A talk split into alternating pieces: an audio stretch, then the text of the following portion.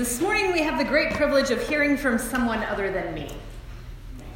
We like to say around here that we value many different expressions of Christian faith, and so we periodically actually do value them by getting a perspective that's not mine. This morning, Mary Harris has agreed to share with us her insight from this text and how it relates to her own life. And now I know that you don't agree with everything I say each week, and you won't agree with everything a guest preacher says. That's not the point. The point is for us to practice listening to one another, to find areas of commonality on which we can build deeper relationships. And if you disagree, great, because that's another opportunity for respectful conversation. As you may remember from last week, these Gospels that we are reading, we're reading the Gospel of Matthew, these are theological biographies of Jesus, written by believers for believers to help carry on their understanding of who Jesus was and the significance of what he did in the world.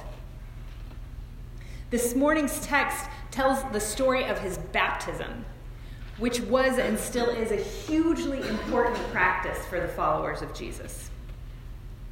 But he didn't invent this. The practice of baptism had been growing in significance in the Jewish community for several hundred years. As they had been waiting for their redemption and looking for a Messiah, the idea developed that the preparation for the reign of the Messiah would be repentance. And baptism was a sign of that repentance.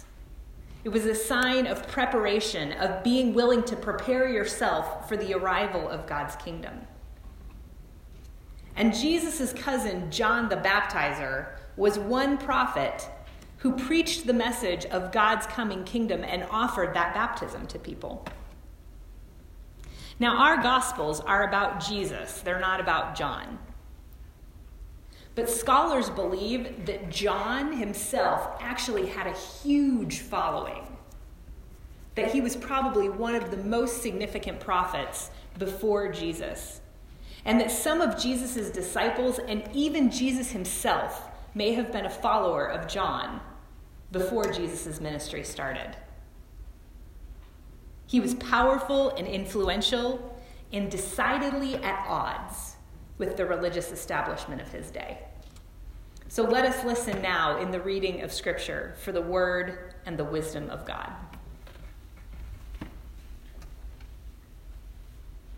In those days, John the Baptist came, preaching in the wilderness of Judea and saying, Repent, for the kingdom of heaven has come near.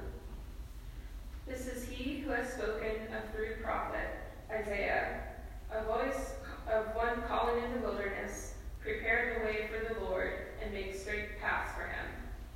John's clothes were made of camel's hair, and he had a leather belt around his waist. His food was locusts and wild honey. People went out to him from uh, Jerusalem and all Judea and the whole region of Jordan. Confessing their sins, they were baptized by him in the Jordan River. But when he saw many of the Pharisees and Sadducees coming to where he was baptizing, he said to them, You brood of vipers, who warned you to flee the coming wrath? Produce fruit in keeping with repentance. And do not think you can say to yourself, We have Abraham as our father. I tell you that out of these stones God can raise up children for Abraham. The axe is already at the root of the trees, and every tree that does not produce good fruit be cut down and thrown into the fire. I baptize you with water for repentance. But after me comes one who is more powerful than I, whose sandals I'm not worthy to carry. He will baptize you with the Holy Spirit and with fire. His winnowing fork is in his hand, and he will clear up the chaff and burn it with unquenchable fire. Then Jesus came from Galilee to Jordan to be baptized by John. But John tried to deter him, saying, I need to be baptized by you, and do you come to me? Jesus replied, Let it be so now. It is proper for us to do this to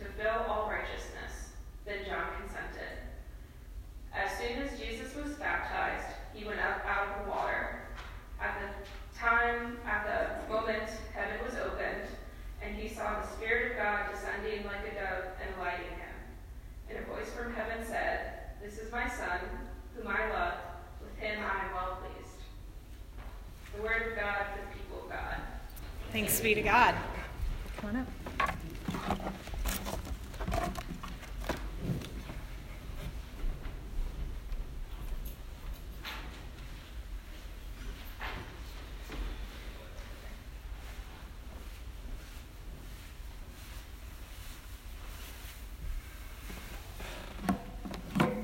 Morning, everyone. Okay, today's text is full of a whole, whole lot, and it's like three major events. And if I were to talk about all three of them, we would be here for about three or four hours. And I don't think you guys want that. So I want to point out one specific area, and it's not the famous one that everyone talks about about the baptism of Jesus that Pastor Beth had uh, mentioned just a few moments ago. But I want to look at the the more laid back one of John the Baptizer. And according to the scriptures, John was a simplistic man, but he had a powerful message of repentance. And he had a powerful following of the people from Jerusalem and Judea and of the regions of Jordan and regardless of the reasoning, even some of the Pharisees and the Sadducees came to be baptized of John.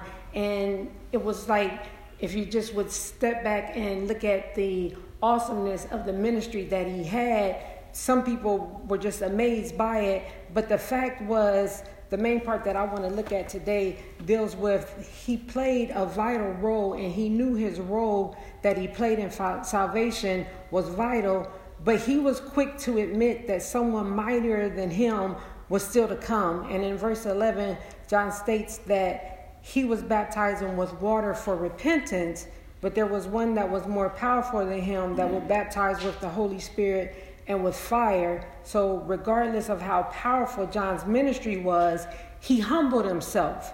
And he knew that after him was coming someone mightier than him who had the message of repentance into the Holy Ghost and of fire. And it was after he humbled himself that he got the opportunity of a lifetime. He actually got to baptize Jesus Christ, our Savior. And if you think of the awesomeness, just to, to be able to baptize the Messiah, he he stood back and he said, that he wasn't worthy and that he needed to be baptized of Jesus, but Jesus was letting him know to fulfill what needed to be done and to do it in the order that it needed to be done. Jesus was baptized of him. So we look at it as John humbling himself and going on and consenting and doing what was proper to be done. And in the church uh, that we are in, in the United Church of Christ, um, we have this slogan that says that God is still speaking. And I agree with that, that God is still speaking. And I still also agree that God is still handing out opportunities of a lifetime. And just like John the Baptizer got an opportunity of a lifetime to baptize Jesus, I stand here today and I tell you that I am experiencing my opportunity of a lifetime and I don't have enough time to go all the way back to the beginning, so I'll just tell you what's been happening lately. My opportunity of a lifetime is encompassed in the fact that God has placed me in a family called Zion United Church of Christ, a family who, when my basement flooded and I lost so many things, many of you guys came together, you rolled up your sleeves, you got down and dirty, and you helped dig me out. Your family who, when I was displaced and couldn't stay in my apartment for a whole week, you did whatever you could. And I had an allergic reaction to some chemicals that were put down in my apartment but my pastor did whatever she could to make sure that I made it through that horrible situation. I'm in a family who, when I had a concussion that caused my eyes to stop communicating with my brain, many of you stepped up and drove me all the way to Galloway, Ohio, and waited while I went through vision therapy to correct the problem and it didn't work, but because it was only God that was able to correct the problem and make it so that I could see again and so that my eyes would communicate with my brain the way that it was supposed to, because only God can do some things. God can bless the doctors and God can use the doctors, but then there's some things that only God can do in these bodies. And God proved to me that He was the one to bring the healing. But I'm in a family that when I had surgery on both of my knees, many of you guys were there to take me everywhere that I needed to go. A couple even allowed me to stay and camp out in their house for a couple of nights to make sure that I was okay. I'm in a family who allowed me to go through confirmation and to learn from an awesome God through an amazing teacher with an amazing classmate. I'm in a family who checks on me whenever I'm not here and sends me cards and get well wishes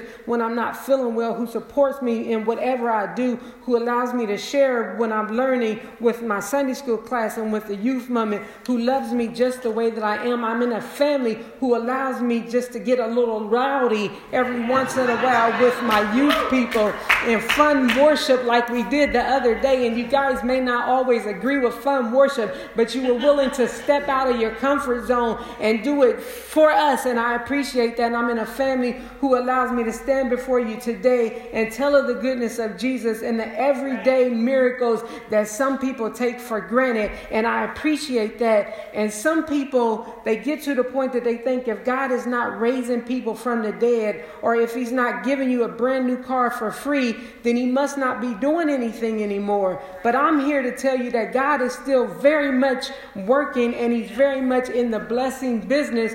Every time I breathe in, God is still blessing. Every time I go to bed, God is still blessing. Every time I dress myself and feed myself and make my own decisions, God is still blessing. Every time there's a roof over my head and a bed to sleep in, God is still blessing. You want me to go on?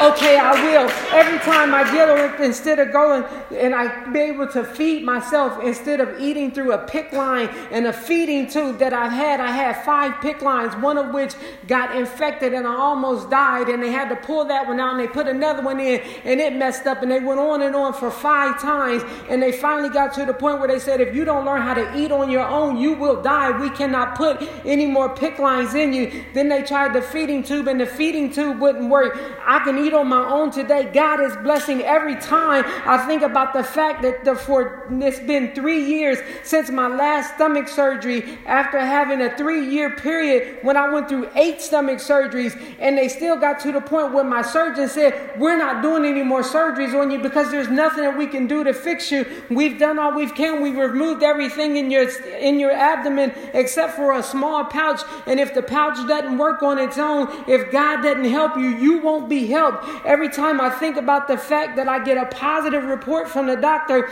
instead of the doctor telling me that my health is in the bottom 5% of mankind to the point that I, if something could go wrong, it would go wrong and I would suffer the consequences. But I know that God is still blessing. Every time I think of the freedom that I have to serve and worship God, when in some countries it's a crime and I could be thrown in jail or even worse, I know that God is still blessing every time I look at a good situation or a bad situation or a happy situation or a sad situation, and a scripture comes to mind to help me express how I'm feeling. I know that God is still blessing. And when I look out in the situations over my life and I see that I have the better of the upper of the upper hand, and I know that God is still blessing. And when I look out in the sanctuary and I see my son sitting in the sanctuary for the first time, I know that God is still blessing when I think of the goodness of Jesus and all that He's done for me, my soul cries out, Hallelujah. And I say, God is still blessing. Now back to the scripture.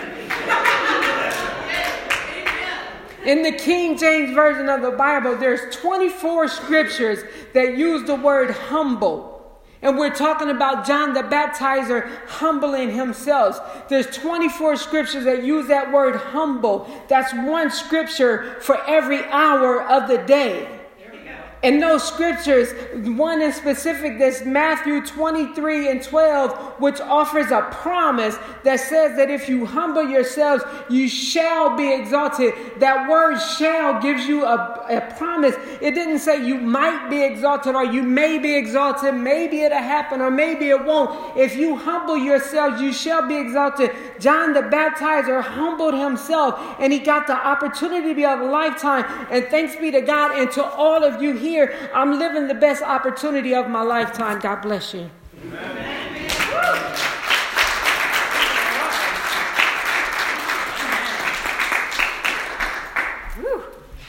As Brian comes back to the piano, I do want to do a little bit of reflection. Thanks. Yeah. Amen.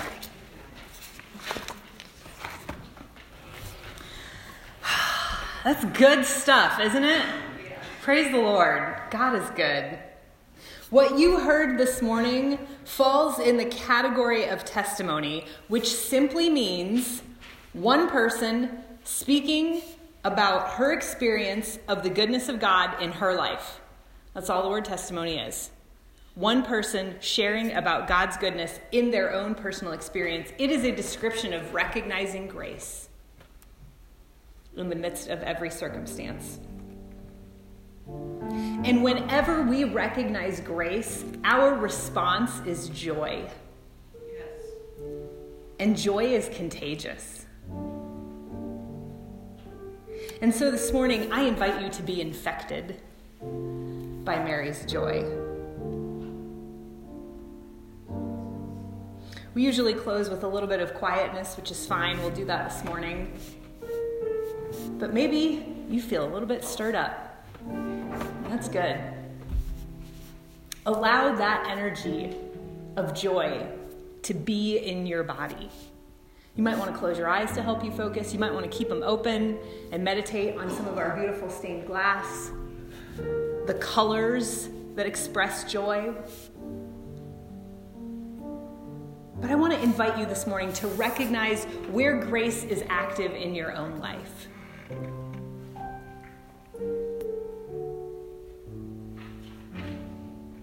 Maybe it's not in miraculous healing or a brand new car. Maybe you recognize grace when you are surrounded by people who love you. When you're not as sick as you used to be. I have that testimony too.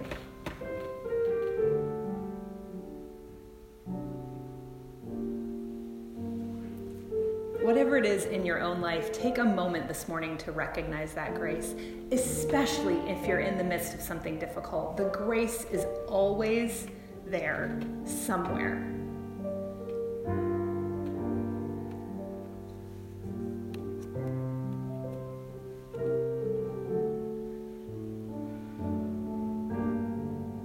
And whenever we recognize that grace, joy is our response.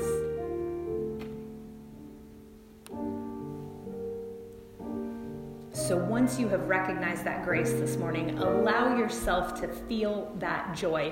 It is just as real as the suffering, and even more important.